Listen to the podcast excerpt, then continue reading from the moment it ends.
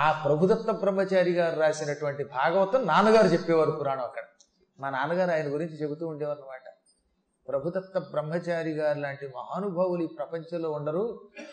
ఆయన భాగవతం చెప్పించారు. భాగవతం రాశాడు. భూలోకంలో కోరిక లేని సన్యాసులు అంటూ ఉంటారంటే నేను ఆయన్నే చూశాను మొదటిసారిగా. సుకుడు అటువంటి అవధూత ఆయన. సుకుడి కోవకు చెందినవాడని చెప్పారు తండ్రి గారు. కంచి పరమాచార్యులు లాంటి వాడు ఆయన. ఆ మహానుభావుడు అనుక్షణం మణికర్ణికా ఘట్టం దగ్గరికి భక్తుల్ని తీసుకెళ్ళి సర్వస్వరూపే సర్వేశే సర్వశక్తి సమన్వితే భయేభ్యస్త్రాహినో దేవి దుర్గేదేవి నమోస్తుతే అని ఇందాక మీకు అర్థం చెప్పానే ఈ శ్లోకాన్ని తన భక్తుల చేత నిత్యం గానం చేయించేవారు పారాయణము చేయించేవారు నాయనలారా మానవులకి ఏదో ఒక భయం ఉంటుంది. ఎక్కడో హరిద్వార్లో పడిపోయిన నేను ఈ కాశీదాకా వచ్చి బతికాను. నాకు మరణ భయం నుంచి గండం నుంచి గట్టెక్కించినది జగన్మాత చాముండాదేవి. తర్వాత ఇంకో రహస్యం కూడా మీకు తెలియాలి కదా. ఈయనే ఆ కొడుకుని ఎలా తెలుసుకొని కొట్టుకొచ్చినవాడు? ఈయన ఆ కాశీ వచ్చిన తర్వాత ఏడాది పాటు వాళ్ళ గురువు గారి దగ్గర ఉన్నాడు ఈయన. ఎనిమిదో ఏటో తొమ్మిదో ఏటో వచ్చినవాడు పదో ఏడ వరకు ప్రభుదత్త బ్రహ్మచారిగా పిలువబడ్డాడు. కాశీకి వీళ్ళ అమ్మ నాన్న వచ్చారు తీర్థయాత్రలు చేసుకుంటూ దుఃఖం తొలగించుకోవడానికి. వాళ్ళు అక్కడికి వచ్చి ఆశ్రమాలన్నీ తిరుగుతూ మా కొడుకు పేరు మీదుగా డొనేషన్ ఇస్తామండి మా కొడుకు పోయాడండి ఒకే కొడుకండి హరిద్వార్లో కొట్టుకుపోయాడండి అంటూ ఇక్కడికి వచ్చారు. రాగానే అక్కడ గురువుగారి దగ్గరికి వెళ్ళి మా ఆస్తిని దానం చేస్తున్నాం అందరికీ మాకు పిల్లలు లేరు కదా మీకు కూడా ఇద్దాం అనుకుంటున్నాం. అనగానే ఇంతకీ ఎందుకు ఇద్దాం అనుకుంటున్నారు? అన్నారట గురువుగారు. సంవత్సరం క్రితం హరిద్వార్ వెళ్ళామండి. అక్కడ మా కుర్రాడు నీళ్ళలో కొట్టుకుపోయాడండి. వాడు విప్పేదంత పుట్టుమచ్చ లాంటి మచ్చ కూడా ఉంటుందండి. మేము స్టాంప్ ఒక శంఖం వేసామండి ఆయనకి. ఆ కుర్రాడండి కొట్టుకుపోయాడండి. ఆ దుఃఖం తట్టుకోలేక మా ఆస్తిని ఇలా పీఠాలకు ఇస్తున్నాం ఉండగానే ఆయన పక్కపక్కనవి సంవత్సరం క్రితం హరిద్వార్లో కొట్టుకుపోయిన మీ కుర్రాన్ని బతికించి ఇస్తే ఏమిస్తారన్నట్టు ఆయన. వాడిని ఇవ్వాలే కానండి మొత్తం మీరు ఏం అడిగితే అది ఇచ్చేస్తాం ఆస్తి ఇచ్చేస్తాం మీరు అడిగింది ఏదైనా ఇస్తామన్నారట. నేను మీ ఆస్తి అడగను ఆ కుర్రాడే నాకు ఇచ్చేయండి అన్నాడు ఆయన. మీరు ఇస్తా ఉన్నారు కదా? మీరు ఏది అడిగితే ఇస్తా ఉన్నారు కదా? నాకు ఆస్తి అక్కర్లా. మీ కుర్రాడినే నాకు ఇవ్వండి. అనగానే ఆ కుర్రాడు బతికితే అంతకంటే అదృష్టం ఏంటండి? వాడిని బతికి అసలు బతుకుతాడో వాడికి నమ్మకం లేదు కదా? ఆ కుర్రాడిని బతికించి ఇస్తే ఆ కుర్రాడిని మీ చేతిలో పెడతాం అనగానే ఆయన లోపల నుంచి ప్రభుదత్త అని పిలిచారట. ఆ కుర్రాడు రాగానే ఇదిగో ఏతడే మీ కుర్రాడు. వీటి మీద చూసుకున్నారు కానీ వాడు చూసుకుని నాయనా బాబు అన్నారట. ఇది వరకు నాయనా బాబు ఇప్పుడు ఈ నాయనా కాదు బాబు కాదు. మీ తెలుగువాడు కాదు. మీ ఏపీ వాడు కాదు ఇప్పుడు ప్రస్తుతం. ఈ కుర్రవాడిని నేను నా శిష్యుడిగా స్వీకరించాను. బ్రహ్మచర్య దీక్షలో ఉన్నాడు. సన్యాసి అవుతాడు. సన్యాసులకి తండ్రి ఏమిటి తల్లి ఏమిటి? ప్రపంచానికి సందేశం ఇచ్చే గురువు అవుతాడు ఇతడు. ప్రభుదత్తుడు ఈయన. నిజంగా ప్రభు అవుతాడు. ఇతడు అవధూత అని చెప్పారట ఆ గురువు గారు అప్పుడు ఆ తల్లిదండ్రులు తర్వాత వచ్చారు. ఆ తల్లిదండ్రులు తూర్పుగోదావరి ఎంతగాని అక్కడ రామేశ్వరం అని ఒక ఊరుంది కాకినాడ దగ్గర. కొవ్వాడ దాటగానే రామేశ్వరం అని ఊరు అది దాటాక పెదపూడి ఆ మధ్యలో రామేశ్వరం మా స్వగ్రామం ఒకప్పుడు మా తాతగారిది వాళ్ళది. మా వతిపతి వారు చాలా మంది ఉన్నారు అక్కడ. అక్కడి నుంచి వెళ్ళిన కుర్రాడు అక్కడికి వెళ్ళి కొట్టుకుపోయి చివరికి ఒక ప్రభుదత్త బ్రహ్మచారి అయ్యాడు. ఆ మహాత్ముడి గురించి ఎందుకు చెప్తానంటే ఇప్పుడు అటువంటి గొప్పవాళ్ళ గురించి తెలుసుకోవాలి. ఆయనకి భయం లేదు అవధూత కోరికలు లేవు. ఆయన తల్లిదండ్రులు కూడా విడిచిపెట్టాడు. తల్లిదండ్రులు ఆశ్రమంలోనే ఉన్నారు. ఆయన మనకి భయములు ఉన్నాయి ఏమిటవి? సంసారంలో ఏదో భయం ఉంటుంది. సంసారంలో సుఖాల మీద వ్యామోహం ఉంటుంది. దుఃఖాల మీద వ్యామోహం ఉంటుంది. భవబంధాలు మనల్ని పట్టి పీడిస్తూ ఉంటాయి. ఏదో ఒక సమయంలో ఈ బంధములు మనకి భయం కలిగిస్తాయి. ఈ భయముల నుంచి మనల్ని రక్షించేది కేవలం జగన్మాత. మీరంతా కాశీలో ఉన్నారు. అష్టాదశ శక్తి పీఠాల్లో విశాలాక్షి మాత ఇక్కడ ఉన్నది జ్యోతిర్లింగాలలో విశ్వేశ్వర జ్యోతిర్లింగం. ఇక్కడ కూర్చుని మీరు రోజు భయేభ్యస్త్ర. హినోదేవి దుర్గేదేవి నమోస్తుతే అనండి. అలా అంటే ఇక మీకు ఏ జన్మ దుఃఖం జరా దుఃఖం జాయా దుఃఖం ఉండదు. శాశ్వత కైవల్యం పొందుతారని ఆయన చెప్పారట. అందుకని మా తండ్రి గారు ఈ శ్లోకాన్ని మా అందరి చేత చదివించారు నేను మీకు చెబుతున్నాను మళ్ళీ చెప్పండి. సర్వస్వరూపే. సర్వేసే సర్వశక్తి. సమన్వితే. భయేభ్య.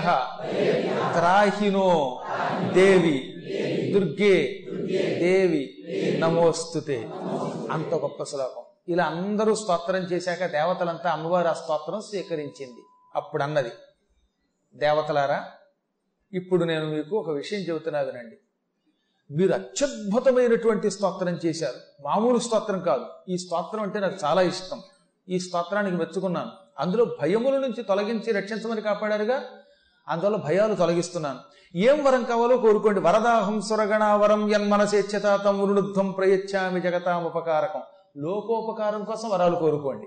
మళ్ళీ అక్కడ జగతాం ఉపకారకం అందండోయ్ లోకాల్ని నాశనం చేసే కోరికలు కోరుకున్న శుంభరి శుంభాదులు మహిషాసురుడు ఏమయ్యాడో మీకు తెలుసు కనుక మీరు అలాంటి కోరికలు కోరరని నాకు నమ్మకం. మీరు ఏం కోరినా ఇస్తాను కానీ ఆ కోరికలు మీకు లోకమునకు ఉపకారము చేసే కోరికలు ఉండాలి. అపకారం చేసే కోరికలు కోరకండి. లోక శ్రేయస్సు కోసం ఏం కవలో కోరుకోండి అనగానే అప్పుడు దేవతలు జగన్మాత పొరపాటున కూడా లోకోపకారం తప్ప లోకాపకారం మేము కోరం. మేము కోరుకునేది ఒకటే. సర్వబాధ ప్రశమనం త్రైలోక్యస్య అఖిలేశ్వరి.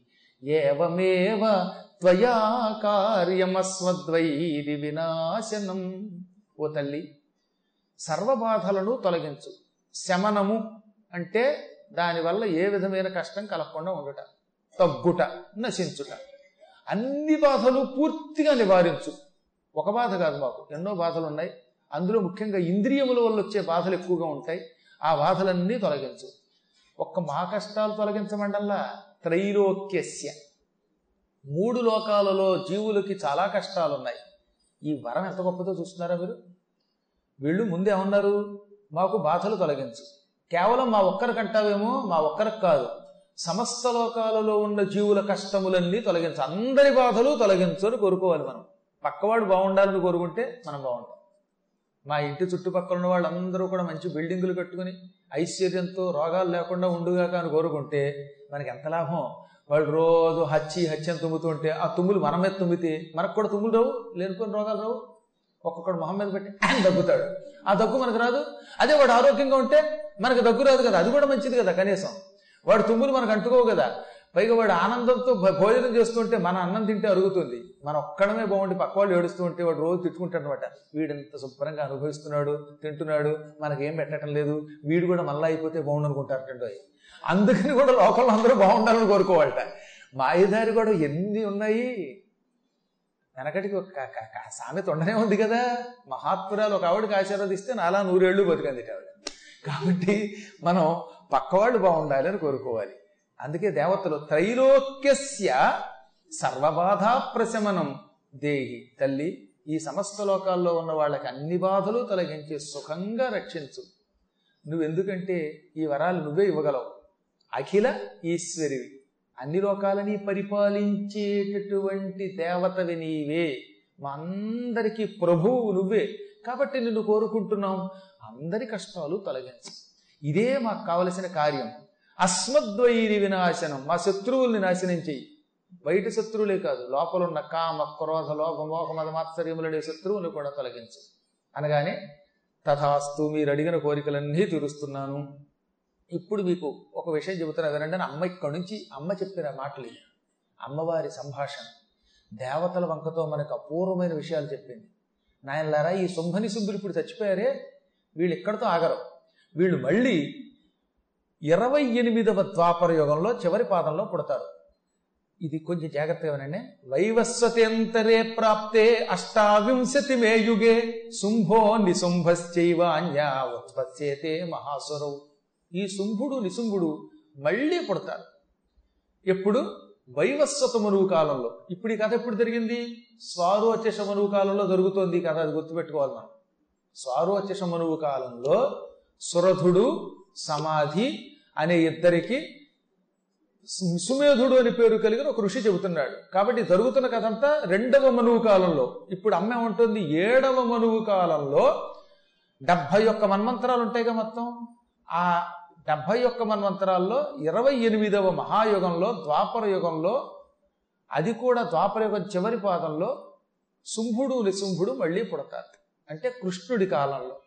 ఇరవై ఎనిమిదవ ద్వాపర యుగం చివరి పాదం అంటే శ్రీకృష్ణ పరమాత్మ జన్మించిన కాలంలో శుంభ నిశుంభులు పుడతారు.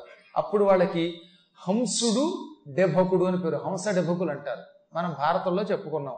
సభాపర్వంలో చెప్పుకున్నాం. సభాపర్వంలో జరాసంధ వధాఘట్టంలో చెప్పుకున్నాం. కిందటి సంవత్సరం మీరు విన్నారు కనుక మీకు ఇంకేం అనుమానం ఉండకూడదు. హంసుడు డెభకుడు అని ఇద్దరు రాక్షసులు ఉన్నారు. వాళ్ళ అన్నదమ్ములు ఈ శుంభని శుంభులు ఎలా పుట్టారు. వీళ్ళిద్దరూ బ్రహ్మ ద్వారా వరాలు పొందారు. ఏమిటి వరం? వాళ్ళిద్దరూ మంచి మిత్రులు సోదరులు ఎవరి చేతిలో చావరు? వాళ్ళకిగా వాళ్ళు ఆత్మహత్య చేసుకుంటే తప్ప చావరట. వాళ్ళు ఆత్మహత్య చేసుకోవాలంటే ఈ ఇద్దరిలో ఎవరన్నా చచ్చిన వార్త పడితేనే చెవిలో పడితేనే ఆత్మహత్య చేసుకుంటారట. పెళ్ళి అయితే కానీ పిచ్చి కుదరదట ఒక అమ్మాయికి. ఒక అమ్మాయికి పిచ్చి. ఆ పిచ్చి అమ్మాయిని ఆసుపత్రికి తీసుకెళ్తే డాక్టర్ గారు అన్నారు పెళ్ళి అయితే పిచ్చి కుదురుతుంది అన్నారట. పెళ్ళి అయితే కానీ పిచ్చి కుదరదు అనగానే పాప వీళ్ళు పెళ్ళి సంబంధం చూశారు. ఆ పెళ్ళి సంబంధానికి ఒక పెళ్ళి కొడుకు వచ్చాడు. ఇదేంటంటే పిచ్చి పిచ్చిగా ఉందంటే పెళ్ళి అయ్యాక తగ్గిపోతున్నట్టు అల్లుడు ఉంది ఆవిడ ఇంకా పెళ్ళి అవ్వకుండానే అప్పుడు ఆ కొత్త అల్లుడు ఏమన్నాడు తెలుసా? తెలియని వాడు పిచ్చి కుదిరాక పెళ్ళి చేసుకుంటారు లేకపోయా అన్నట్టు పెళ్ళైతే అయితే కానీ పిచ్చి కుదరదు. పిచ్చి కుదిరితే కానీ పెళ్ళి చేసుకున్నట్టు వాడు. అందుకని పెళ్ళైతే గారు పిచ్చి కుదరదు పిచ్చి కుదిరితే గారు పెళ్ళి అవుతారు సామెత. అలాగా హంస డెపకుల్లో ఎవరైనా రెండో వాడు చచ్చిపోయాడని తెలిస్తేనే ఆత్మహత్య చేసుకుంటారట. వాళ్ళకిగా వాళ్ళు ఆత్మహత్య చేసుకుంటే కానీ చావాలట